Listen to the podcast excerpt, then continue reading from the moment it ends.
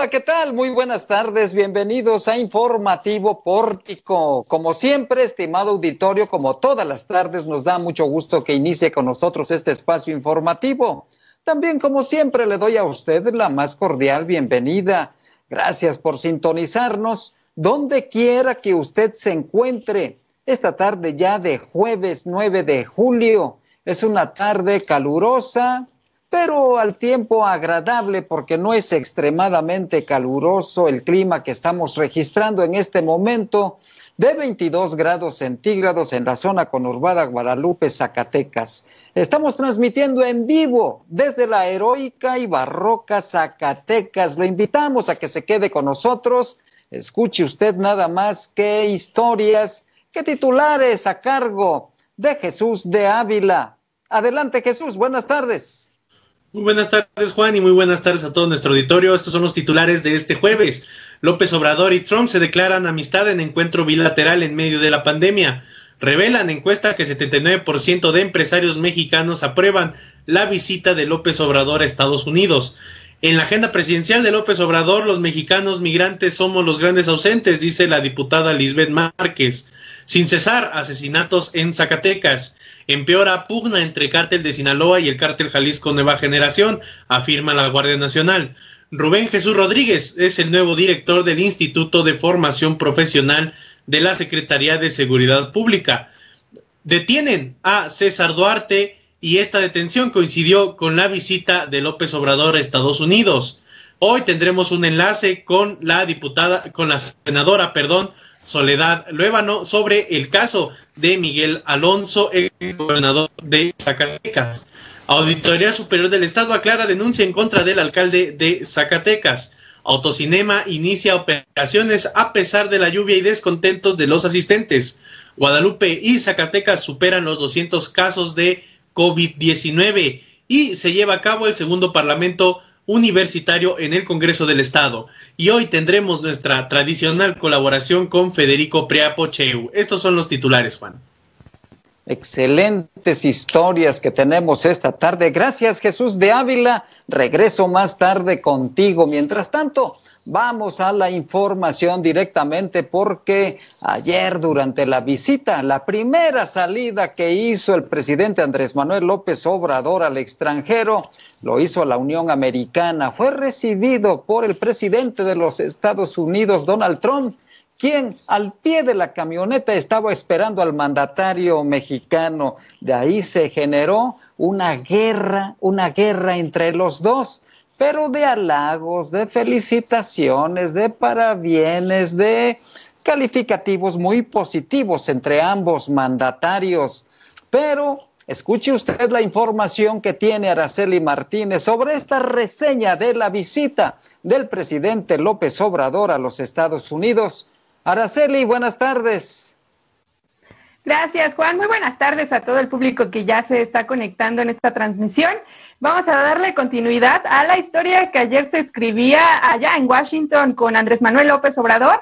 Y bueno, antes de la cena, desde el Cross Hall de la Casa Blanca se realizó un pronunciamiento conjunto donde Donald Trump y Andrés Manuel López Obrador resaltaron que pese a los pronósticos en contra de la reunión, esto no se cumplió y además reafirmaron la amistad entre los países vecinos. Ya durante la cena, la única mujer entre el grupo de empresarios mexicanos, Patricia Armendáriz, reveló algunos momentos de la cena de gala a través de fotos en sus redes sociales, quien por cierto, eh, Eh, bueno, sobre la participación del multimillonario Carlos Slim, destacó que el ingeniero dijo que el T-MEC es más completo que el anterior por la inclusión de las reglas de trabajo. También citó al presidente estadounidense Donald Trump diciendo que López Obrador es el mejor presidente que ha tenido México, duro, audaz y quiere mucho a su país, así lo citó. También habló sobre Carlos Bremer, director del Grupo Financiero Value, y que fue retratado por la empresaria para expresar que reiteró su compromiso con México. Así iba concluyendo la visita oficial de trabajo a Estados Unidos. Se dice que hubo una fiesta también en la embajada donde se hospedó eh, la comitiva mexicana junto con el presidente Andrés Manuel López Obrador para hacer un, una catarsis de lo que había sucedido durante este único día de trabajo que fue eh, este ocho de julio. Y bueno, ya esta mañana de nueve, Andrés Manuel y su comitiva del gobierno de México regresaron al país. Y bueno, mediante un video, el presidente expresó: estamos bien y de buenas. Vamos a verlo. Estamos ya en el aeropuerto eh, Reagan de Washington. Estamos a punto de abordar. Vamos de regreso a nuestro querido México. Me acompaña Marcelo, eh, Graciela, nuestra embajadora en Washington, Marta Bárcenas. Fue una visita eh, con poco tiempo, pero muy intensa y considero muy importante para eh, los tres países de América del Norte, Canadá, Estados Unidos y México, porque se echó a andar en los hechos el nuevo tratado comercial. Y esto va a significar inversiones para la región, empresas, trabajo, bienestar para nuestros pueblos. Vamos ya a la Ciudad de México, vamos a hacer escala en Miami, eh, porque no hay vuelo eh, directo, pero eh, estamos bien y de buenas. Y bueno, los que sí están muy contentos son los empresarios mexicanos, así lo revela una encuesta, de acuerdo con información de al, a la agencia EFE. Esta encuesta publicada el miércoles, el setenta y nueve por ciento de los empresarios mexicanos aprobaron la visita a Washington del presidente Andrés Manuel López Obrador. El cincuenta y ocho por ciento manifestó estar totalmente de acuerdo con el viaje del mandatario, mientras que el cuatro por ciento aseguró estar totalmente en contra. De los consultados, el veintiuno por ciento indicó estar algo de acuerdo con la entrevista que, sosten- que sostuvo López Obrador con su par estadounidense Donald Trump. El diez por ciento se mostró indiferente y el siete por ciento dijo estar algo en contra. Cabe recordar, bueno, aquí que la visita de López Obrador a Washington se produce para celebrar esta consecución comercial y empresarial, como es la entrada en vigor del el tratado en México, Estados Unidos y Canadá, el T-MEC. Y bueno, pero hay un punto importante también sobre la migración y hay reacciones a nivel local allá en Zacatecas, por lo que mi compañera y colega Landy Valle tiene más información.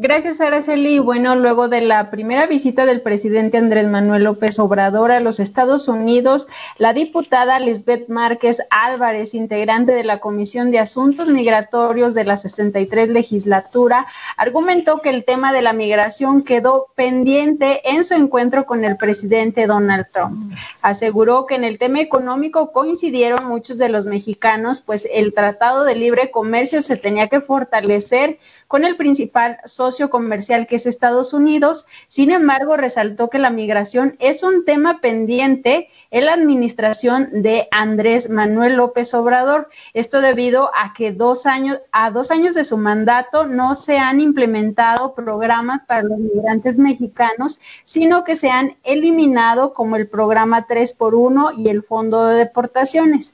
Vamos a escuchar lo que nos dijo en entrevista.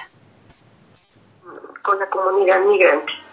Entonces, concluyendo, en la balanza siento que fue positiva esta visita. Eh, fue sorprendentemente, los discursos son para bien, pero sí queda un, un pendiente en esa agenda que fue con sus propios mexicanos, con nuestros propios connacionales, con nuestros compatriotas, eh, porque no, no, no somos una minoría, ni mucho menos vulnerables. Somos casi al menos treinta y cuatro millones de mexicanos que económicamente representamos una fuerza para este país, y lo más importante, la principal fuente de divisas para México. En este sentido... Por ahora, el, el, el año pasado, por encima del petróleo, por encima del turismo, por, indu- por encima de la industria automotriz, por encima de todo, las, las remesas, el dinero que mandamos los migrantes hacia México, fue el ingreso más importante para nuestro país. Entonces, y somos treinta y cuatro millones de mexicanos y mexicoamericanos. Entonces, ni somos minoría, ni somos vulnerables. Entonces, pues yo sí siento que esa fue la gran ausencia en la agenda del, del presidente López Obrador. Un gran acierto, toda la operación en cuanto al tema económico, pero una gran ausencia, la reunión con, con los...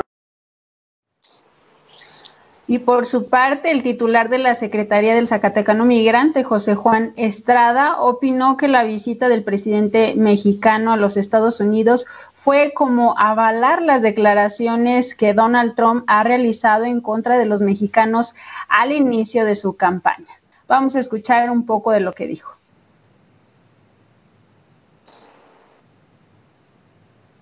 No, estas, estas visitas son muy importantes para los países, las relaciones internacionales son importantes. La verdad es que aquí el tema que esto es cabroso para nosotros como migrantes, no estoy hablando como secretario prácticamente, pues es que es, um, se podría decir que el presidente de nosotros fue avalar el trabajo de un presidente que ha sido terrible con los mexicanos, y eso es, es complicado y, y tiene muchas opiniones divididas, pero está claro, el presidente de los Estados Unidos dijo que yo soy un violador y un asesino, y que todos los mexicanos que vivimos allá, eh, eso somos, que México manda solamente los criminales hacia Estados Unidos.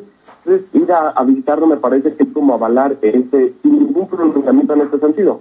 Y lo más, lo peor es cuando habla pues eh, nuestro presidente, lastimosamente, de que bueno, de que nos está protegiendo el presidente de los Estados Unidos, es totalmente falso. Y bueno, ha creado alguna serie de, de opiniones divididas. Desde mi punto de vista como migrante, te puedo decir que que la verdad ha sido el peor presidente para los mexicanos en Estados Unidos, que ha avalado el asesinato de las personas, como ese compañero nuestro de Luis Moya hace un par de semanas, y propiamente el más reciente de Vanessa Guillén en Texas, y muchos otros que no se saben. Bueno, así las opiniones de los funcionarios públicos, donde coinciden en que la visita del presidente Andrés Manuel López Obrador es importante, sobre todo en la cuestión económica. Sin embargo, les quedó a deber a los migrantes mexicanos. Regreso contigo, Juan. Gracias, Landy. Tienes toda la razón. Quedó a deber mucho el presidente Andrés Manuel López Obrador con este viaje. Le fue bien para imagen política, para relación entre los dos países y sobre todo relación personal, institucional entre los dos mandatarios, a punto de turrón. Desde antes el presidente Donald Trump emitió muchos calificativos y la verdad muchas felicitaciones, decenas de felicitaciones para su homólogo mexicano. Pero ese es el discurso, esa es la forma. En los hechos, la realidad es que desde que arrancó su campaña en el dos mil quince, el presidente Donald Trump tomó la bandera en contra de México, de violadores, asesinos, marihuanos, drogadictos, etcétera, etcétera. No ha bajado a los mexicanos y eso nos ha ofendido mucho a todos, a todos los mexicanos. Entendemos que este tipo de encuentros no es para reclamos y mucho menos para confrontación, pero eso es lo que Estados Unidos y concretamente su país, mejor dicho su presidente, piensa de nosotros, de los mexicanos. Pero ya en el momento de esta reunión protocolaria, pues no sucedió eso. Al contrario, yo creo que le fue muy bien al presidente de México, qué bueno, pero eso lo va a utilizar Donald Trump porque está en campaña política para su reelección.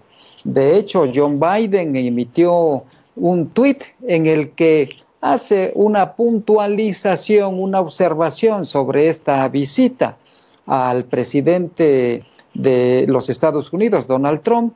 Y, y ahí es en donde está el tema. El tema está en lo político, no en lo comercial. O sea, ¿qué sucedió con el T-MEC? ¿De qué manera nos va a favorecer el T-MEC? ¿Algo específico que se haya visto de ahí? En lo absoluto. Vimos solamente el intercambio de sonrisas, de halagos, de bats, de béisbol entre ambos mandatarios, pero no más, Landy. Y tiene razón la diputada migrante zacatecana, Lisbeth Márquez Álvarez, al puntualizar eso. Nos quedó a deber y bastante en esta visita. Sí, precisamente eh, coincidía contigo en el punto de que una cosa es el discurso, porque se contradecían los dos mandatarios en la cuestión. Andrés Manuel López Obrador estaba en contra de la élite, por así decirlo, y este Donald Trump estaba pues con el discurso en contra de los mexicanos, y ahora era todo lo contrario, ¿no? Sí, totalmente. Gracias, Landy. Regreso contigo porque vamos a hablar también del tema de los asesinatos en Zacatecas. Pero antes le comento, auditorio, que este jueves, hoy a las ocho de la noche, hay Café Pórtico. Hay Café Pórtico y espero que nos acompañe a las ocho de la noche a través de nuestras redes sociales, a través de este canal de comunicación, porque vamos a analizar precisamente el tema de la visita del presidente Andrés Manuel López Obrador con el, su homólogo estadounidense Donald Trump. Estará conmigo un invitado muy especial, un especialista en el tema, que es el doctor Carlos Otto Vázquez Salazar. Vamos a analizar y abordar qué viene después de este encuentro, qué es lo que está en perspectiva, los cambios que vienen. Eso es lo que vamos a analizar esta noche, ocho de la noche, Café Pórtico, no se le olvide. Regreso contigo, Landy Valle, porque tienes información sobre los asesinatos en Zacatecas. Adelante, Landy.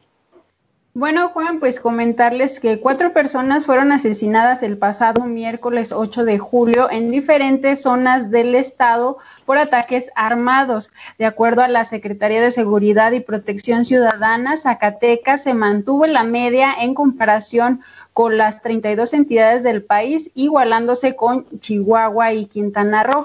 Los ataques que fueron reportados por la Secretaría de Seguridad Pública eh, y también registrada por medios de comunicación fue en Jerez, donde se localizó a un hombre sin vida sobre la carretera federal veintitrés y en el que los asesinos dejaron un narco mensaje. Otro de ellos fue la Felipe Ángeles, en el que se reportó un ataque armado en el interior de una vivienda de la calle Violetas, donde resultó un muerto y dos heridos.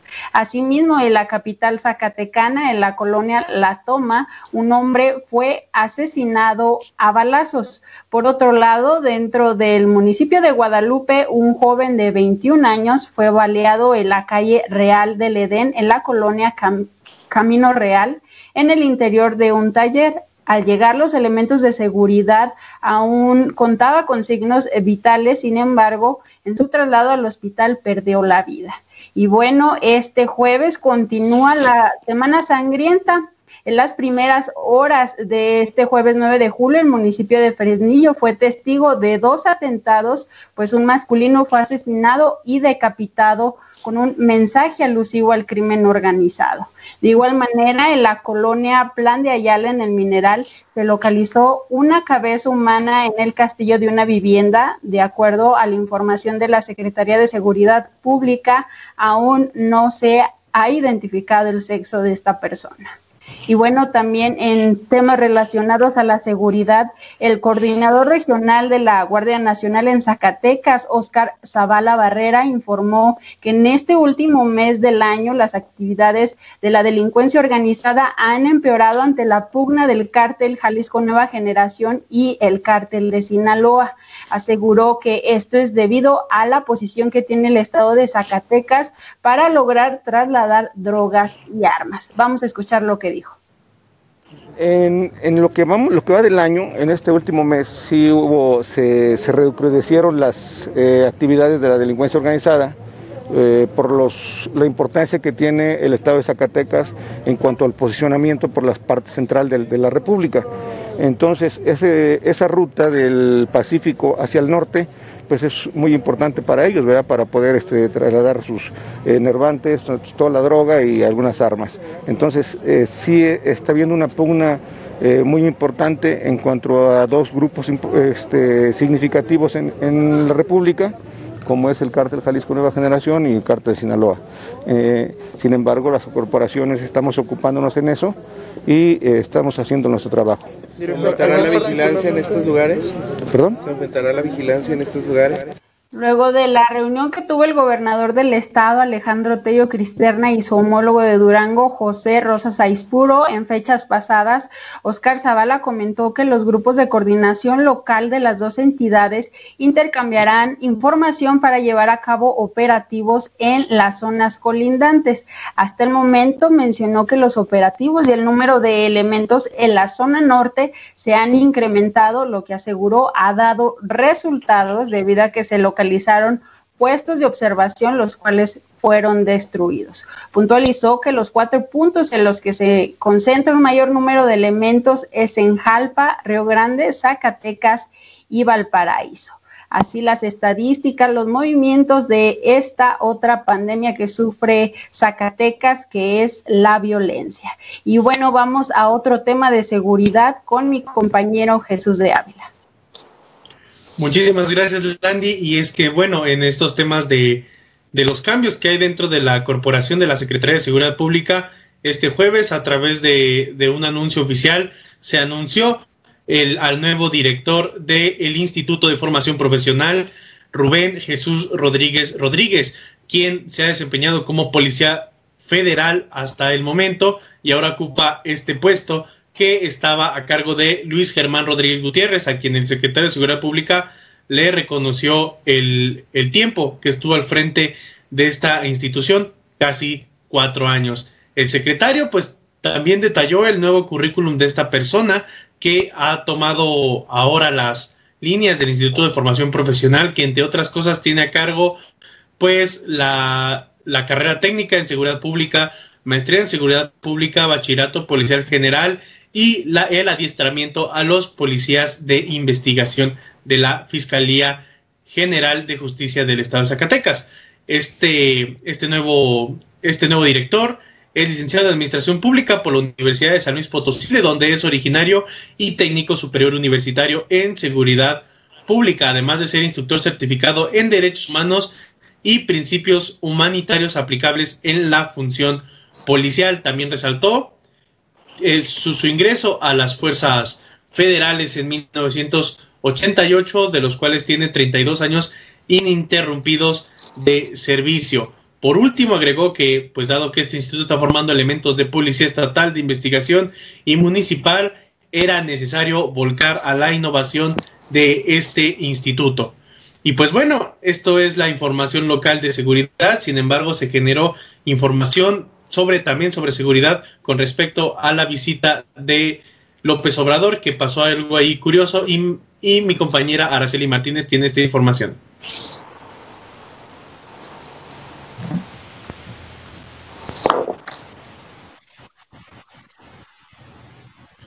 Bueno, pues te, tenemos una pequeña falla con la comunicación de Araceli, al parecer ya regresó.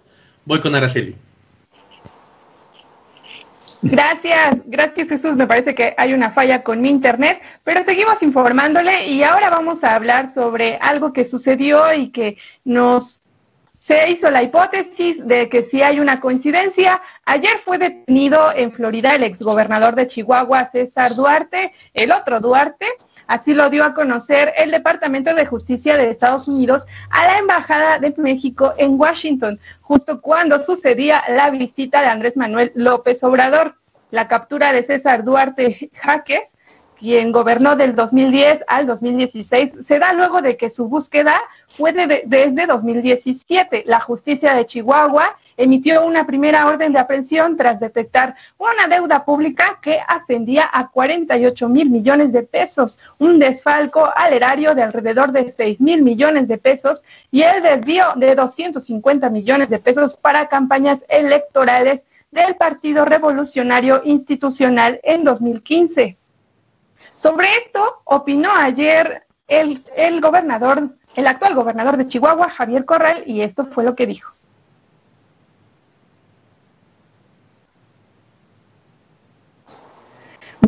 Bueno, luego, luego de que se diera esta hipótesis que circuló en la opinión pública sobre la detención, el, el, el gobernador actual dijo que esto es un triunfo del pueblo. Esto fue lo que dijo.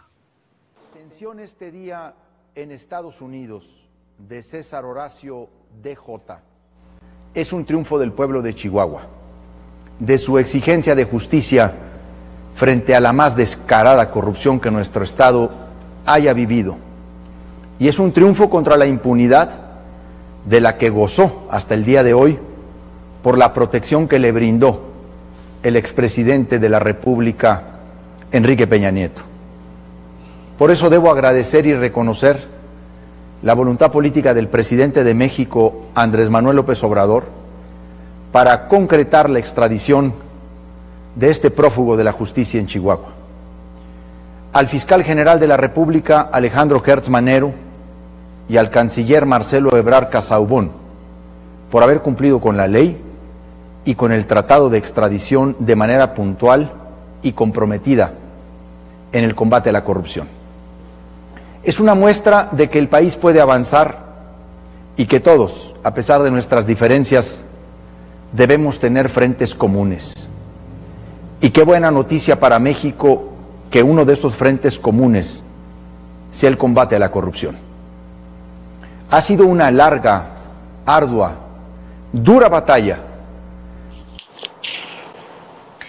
Y también así lo consideraron la embajadora de México en Estados Unidos, Marta Bárcena, y Roberto Velasco, el director general para América del Norte. Dijeron que esto, que los tomó por sorpresa durante la visita de Andrés Manuel López Obrador, consideran así los diplomáticos, y el director Roberto Velasco en conferencia de prensa en el Instituto Cultural de México en Washington, D C, junto a la embajadora, dijo que se trata de una coincidencia, fue una coincidencia derivada de una solicitud y de un proceso legal que es ampliamente conocido y dudo mucho que el Departamento de Justicia pueda planear sus detenciones. Así lo aseveró. Hasta el momento se sabe que el día de mañana va a comparecer el exgobernador César Duarte eh, a través de video en su primera audiencia en una corte estadounidense tras ser arrestado. Así la información que se maneja a, a nivel nacional, Juan, sobre esta detención importante a un gobernador eh, un gobernador más que es, que es detenido por corrupción. Sí, en efecto, esto es lo que se ha generado durante la visita del presidente Andrés Manuel López Obrador a los Estados Unidos, una coincidencia. Pero esta detención de César Duarte podría tener algunas Eh, consecuencias y también repercusiones en otras entidades en donde algunos gobernadores han sido denunciados ante la fiscalía correspondiente. Caso Zacatecas.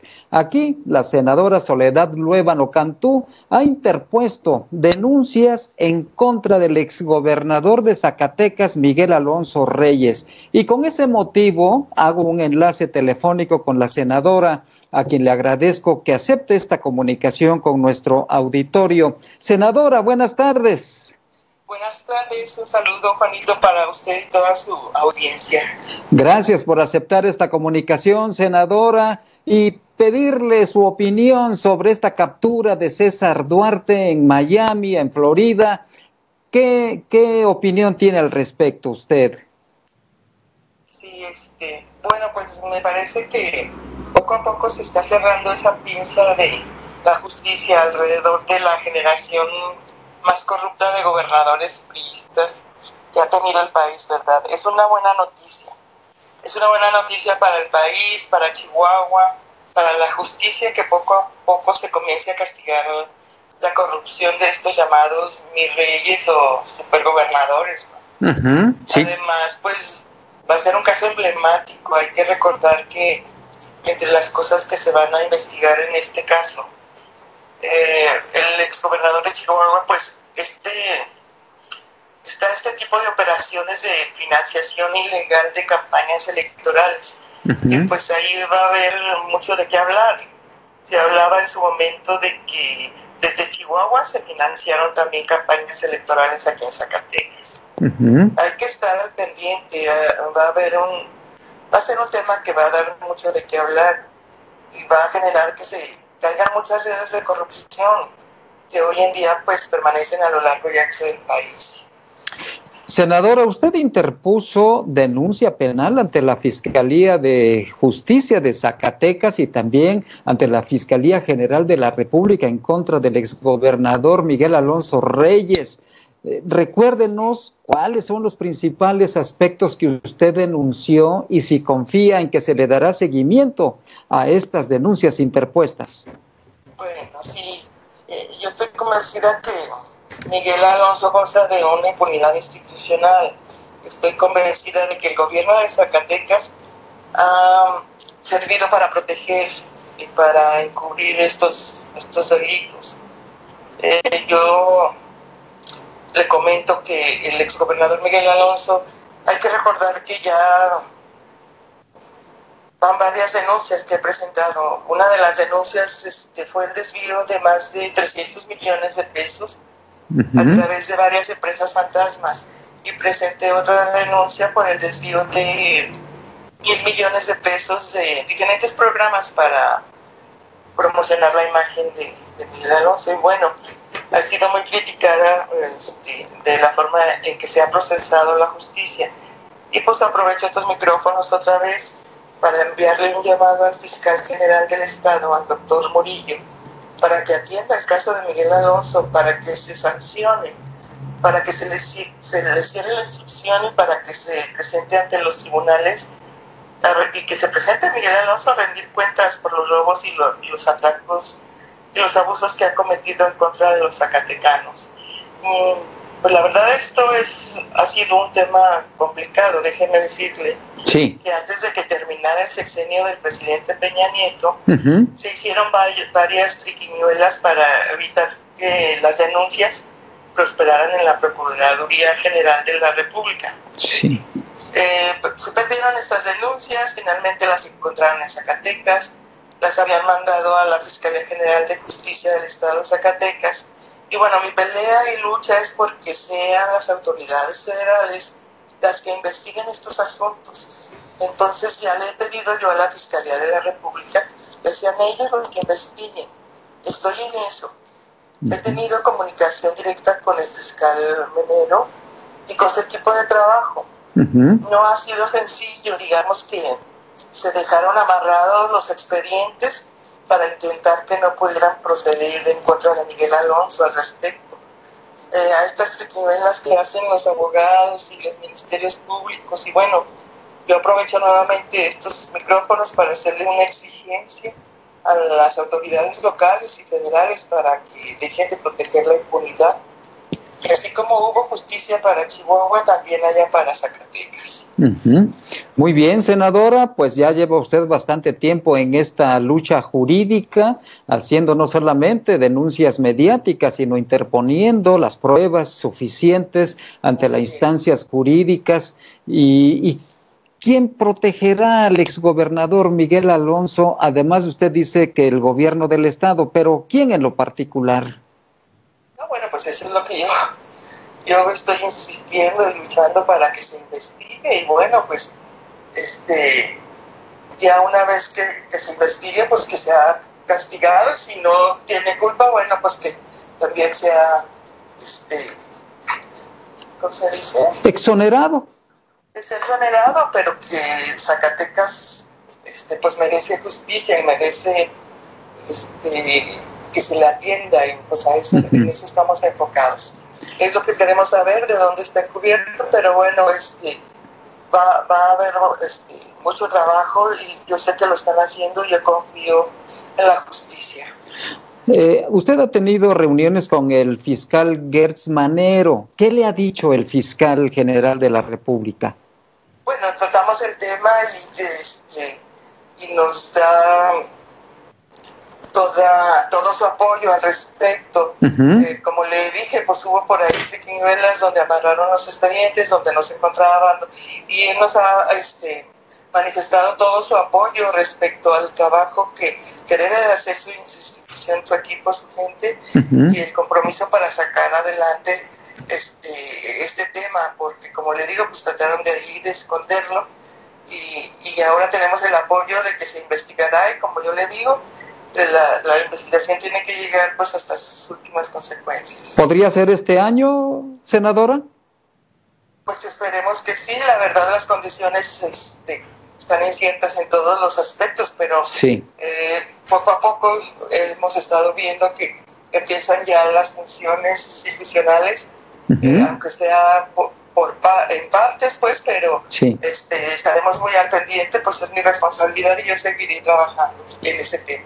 Perfecto, senadora, pues nosotros estaremos también al pendiente para dar seguimiento a este caso tan importante para todos los zacatecanos y para la justicia mexicana. Le agradezco, mientras tanto, que haya aceptado esta comunicación con nosotros. A sus órdenes. Un saludo para todos. Gracias, senadora. Buenas tardes. Buenas tardes. Es la senadora Soledad Luévano Cantú, quien desde la Ciudad de México, se encuentra en la Ciudad de México, ha hecho un enlace telefónico para dar su opinión sobre esta captura de César Duarte, el exgobernador de Chihuahua, capturado en el estado de Florida, en Miami. Y bueno, pues aquí hay un caso pendiente, el, el del exgobernador Miguel Alonso Reyes, que estaremos, por supuesto, muy al pendiente para darle seguimiento a este caso, que no está muerto, ¿eh? No se le ha dado carpetazo. Ya lo dijo la senadora, ha tenido ya reuniones con el fiscal general de la República, Gertz Manero, y esperemos que pronto se destrabe política y jurídicamente este caso y que se lleve bien y que se ventile en los tribunales abiertamente como debe ser. Mientras tanto, voy ahora con Jesús de Ávila porque él tiene más información sobre los auto, el autocinema. La función de autocinema ya se llevó a cabo y también hubo la realización de una actividad parlamentaria. El Parlamento Universitario se llevó a cabo hoy. Jesús de Ávila tiene esas dos informaciones. Adelante, Jesús. Muchísimas gracias, Juan. Como ya lo comentabas, pues un autocinema aperturó el día de ayer ahí en el estacionamiento del Palacio de Convenciones. Sin embargo, pues como ya lo habíamos comentado en este mismo, informa en este mismo informativo, pues el ayuntamiento desconoce si existe algún permiso por parte de algún contribuyente para aperturar este tipo de lugares, igualmente por parte de la Secretaría de Salud de Zacatecas.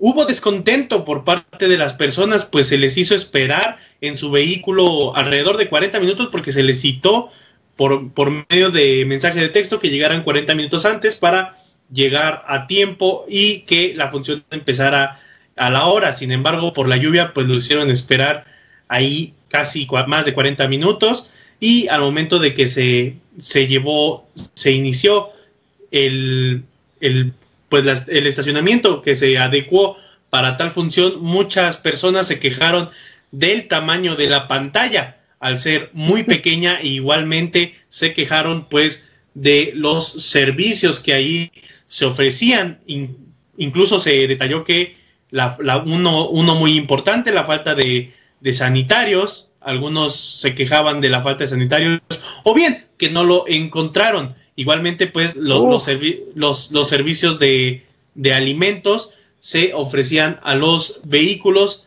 y, pues, esto ta también generó alguna, pues, alguna discrepancia entre algunos, entre, entre algunos asistentes. Mucha pues, incomodidad, entonces. Es, es exactamente, el que... el que las, las mismas personas de los, de los locales de alimentos que se encontraban cerca, pues te tenían que tomar las órdenes y entregarlas al mismo tiempo, y precisamente es por lo que no han abierto los, los cines en el estado de Zacatecas, pues por la interacción que hay entre personas. No, ya sabemos que pues sí, una persona va a tu vehículo, no hay tanto contacto, sin embargo la persona que te está atendiendo ya tuvo contacto con otras diez personas más. Eso fue uno de los descontentos. Sin embargo, pues se llevó a cabo esta, esta función. Los, los organizadores dicen que fue un éxito a pesar de, de los inconvenientes y pues hoy se espera otra función más. Caramba, y sin permisos y operando, como dicen, como dice el refrán popular zacatecano, ¿a qué se atienen? Así es, Juan, y bueno, déjame comentarte que hay más información. Esta, esta en el, se dio en el Congreso del Estado, se llevó a cabo el segundo Parlamento Universitario, donde estudiantes de Derecho de la Universidad Autónoma de Zacatecas estuvieron en el pleno como diputados para presentar cuatro in- iniciativas y además asuntos generales, entre los que se habló sobre eh, derechos de la mujer, los problemas que, que viven ante la violencia de género que está latente en el, en el Estado y en el país. Igualmente se aprobó una, una reforma en, en la que se adiciona al... Al, al Código de Protección Ambiental para que se, se proteja al medio ambiente en el Estado. Igualmente se presentó una, una iniciativa para que se cree un, el Instituto Indigenista de Zacatecas Tenamaztle para darle, darle visibilidad a los veinticuatro pueblos indígenas que radican en el Estado de Zacatecas. Estos, estos, estas fueron las parte de las actividades de de este parlamento, este segundo parlamento universitario, en el que la, la diputada, la presidenta de la Comisión Permanente, Gabriela Pinedo Morales, pues les reconoció el trabajo legislativo que realizaron el día de hoy. Y si me permites compartirte, Juan, también hay información más del Congreso, y es que hoy, hoy por la mañana en un periódico de circulación local salió sobre que la denuncia que, habían pre- que había presentado la síndico ante la legislatura, uh-huh, pues es procedente ante la Auditoría Superior del Estado. Sin embargo, pues esta, esta información eh, se filtró a este medio de, infor- de, inform- de sí, perdón, medio de comunicación, en el cual pues aún no se puede detallar esa, esa, esa situación sobre si es procedente o no tal denuncia, puesto que sí llega a la legislatura. La legislatura lo turna a la Auditoría Superior del Estado y la Auditoría Superior del Estado inicia con las investigaciones. Sin embargo, aún no, no se llega a, un, a una conclusión y no se puede dar a conocer los detalles hasta que se ha leído en el pleno de la legislatura. Por lo tanto, pues a, además eh, esta denuncia ante contra el Ayuntamiento de Zacatecas pues forma parte también de esta fiscalización de otros cincuenta y seis municipios del estado de Zacatecas, en los que pues se podría decir que es parte de las investigaciones rutinarias que hace la Auditoría Superior del Estado, Juan. Sí, pero se le da un giro naturalmente distinto, pero es parte también de esta guerra política, Jesús, en el ayuntamiento capitalino, entre la síndico y el grupo que le apoya de regidores de Morena, contra el alcalde y el resto de los eh, regidores, tanto de Acción Nacional como del P R I, que curiosamente los de la oposición pues apoyan al alcalde, ¿no? Y los regidores morenistas están en contra. Sí, la mayoría de los regidores morenistas pues están en contra de, de esto, de, de estos, de estas iniciativas, de estos puntos de acuerdo que se suben en el Cabildo de Zacatecas, que los hace sí. el, el alcalde Ulises Mejía Haro, y que con base en esto se han hecho todas estas denuncias, que uh-huh, pues algunas se han dado como improcedentes ante, ante las autoridades competentes. Sin embargo, pues como ya lo dijo la Auditoría Superior del Estado, se podría decir que esta investigación sí está ahí en la Auditoría Superior del Estado, pero forma parte de la fiscalización de, lo, de todos los municipios que se hace pues cada año. Uh-huh. Perfecto. Jesús, también tenemos información sobre el comportamiento del COVID diecinueve. ¿Cómo va? Ayer tuvimos un día fuerte también. Sí, ayer también se presentaron varios casos del, del COVID diecinueve que ha, que, ha, que ha mermado la situación económica y de movilidad social en el estado. Ya son mil doscientos treinta y tres casos de COVID diecinueve positivos en Zacatecas. Hay seiscientos cuarenta y nueve casos activos hasta el momento. Igualmente se registraron lamentablemente más fallecimientos el, el día de ayer en, en distintos municipios de la entidad. Cabe destacar que dentro de los, de los casos positivos ya hay tres municipios que sobrepasan los doscientos casos, incluso Fresnillo ya pasa los trescientos casos. El día de ayer Zacatecas llegó a los doscientos veintitrés casos positivos y Guadalupe llegó a los doscientos casos positivos. Más municipios se están agregando a esta, a esta numeralia, como Teúl de González Ortega, Montescobedo, Momax y Mezquital del Oro, que han presentado casos en los últimos días. Los, los fallecimientos que se presentaron el día de ayer, lamentablemente, fueron en los municipios de Fresnillo y Calera. Asimismo, pues también ha habido personas recuperadas en el estado, con lo que la cifra llegó a cuatrocientas cincuenta y cinco personas recuperadas, Juan.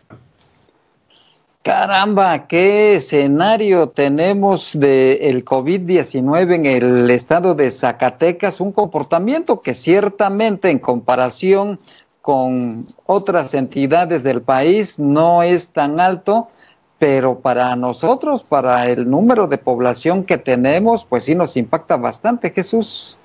Sí, sobre todo eso, la tasa de, de mortandad sigue, sigue pues en un punto de los más altos del país, el diez punto setenta y siete por ciento de los casos sí. positivos que se han registrado, pues ha, lamentablemente ha, ha fallecido, ciento treinta y dos fallecimientos es este más del diez por ciento, casi el once por ciento. Igualmente, uh-huh. pues el, el caso tan, tan cuestionado a nivel nacional sobre el número de pruebas realizadas que se han hecho en, en el país y en el estado, aquí en el estado de Zacatecas, se han hecho tan solo un poco más de cuatro mil pruebas, entre los cuales pues han salido dos mil setecientos noventa y tres casos negativos y mil doscientos treinta y tres casos positivos, un poco uh-huh. más de, de la cifra de, ¿sí? de cuatro mil pruebas son las que se han hecho para un millón seiscientos mil habitantes que tiene el estado.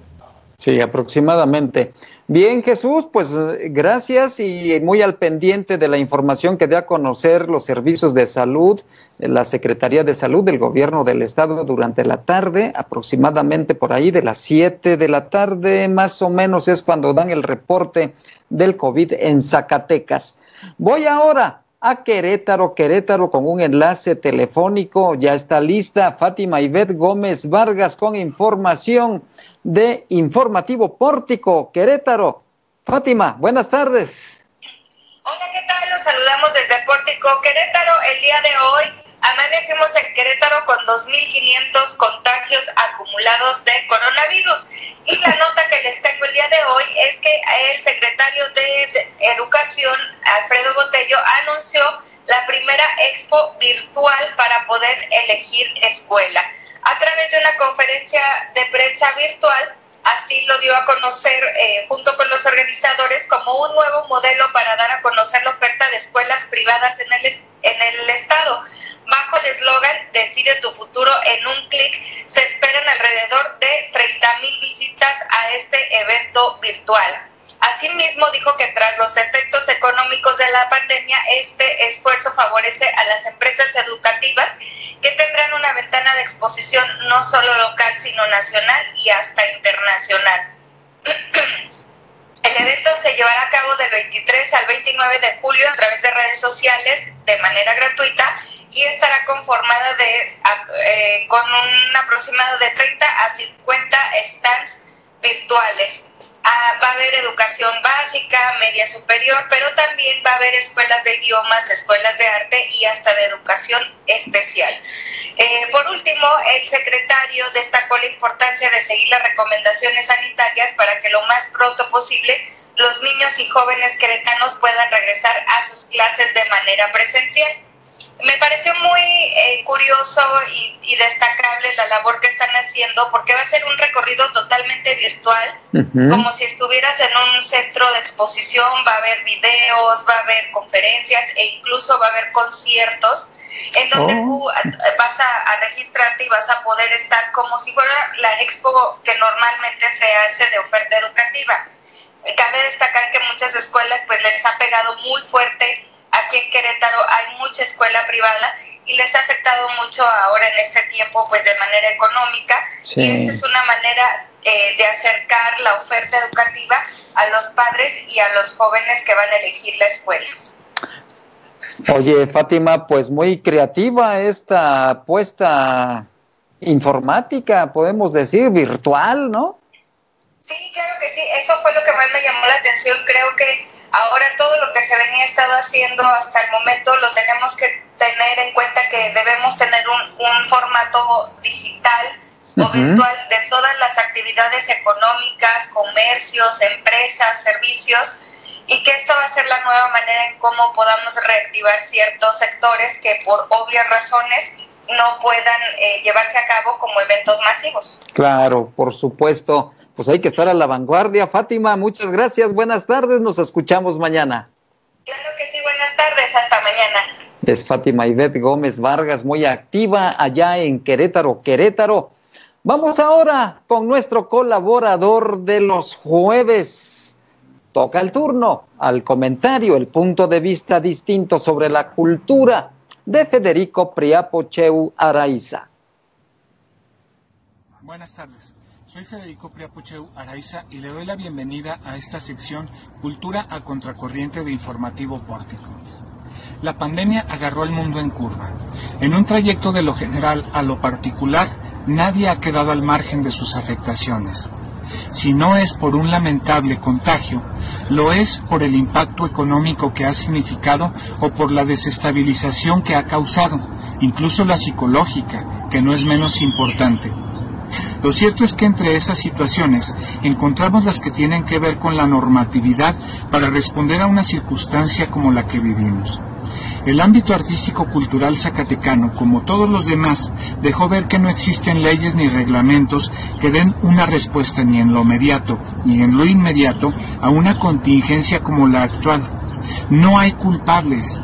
Confiamos en que las autoridades de los distintos ámbitos y niveles, en conjunto con la sociedad, actuarán debidamente para crear el marco normativo que responda a este tipo de sucesos y vislumbre lo que nos depara la nueva realidad que insiste en hacerse presente.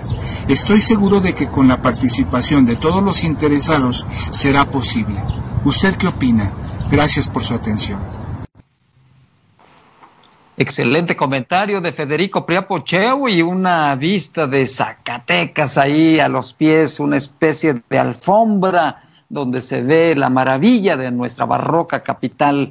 Pues con esta colaboración llegamos al final de nuestro informativo Pórtico. Muchas gracias por el favor de su atención, pero sobre todo, gracias a usted por su preferencia. Le voy a mandar un saludo muy especial a Oscar Mesa, que nos ha estado siguiendo con mucha puntualidad, a Pepe Yumibé, por supuesto, y a Claudia Gómez Vargas, que es de las infaltables. Muchas gracias. Y también, por supuesto, agradecer el apoyo de quienes hacen posible que usted esté debidamente informado.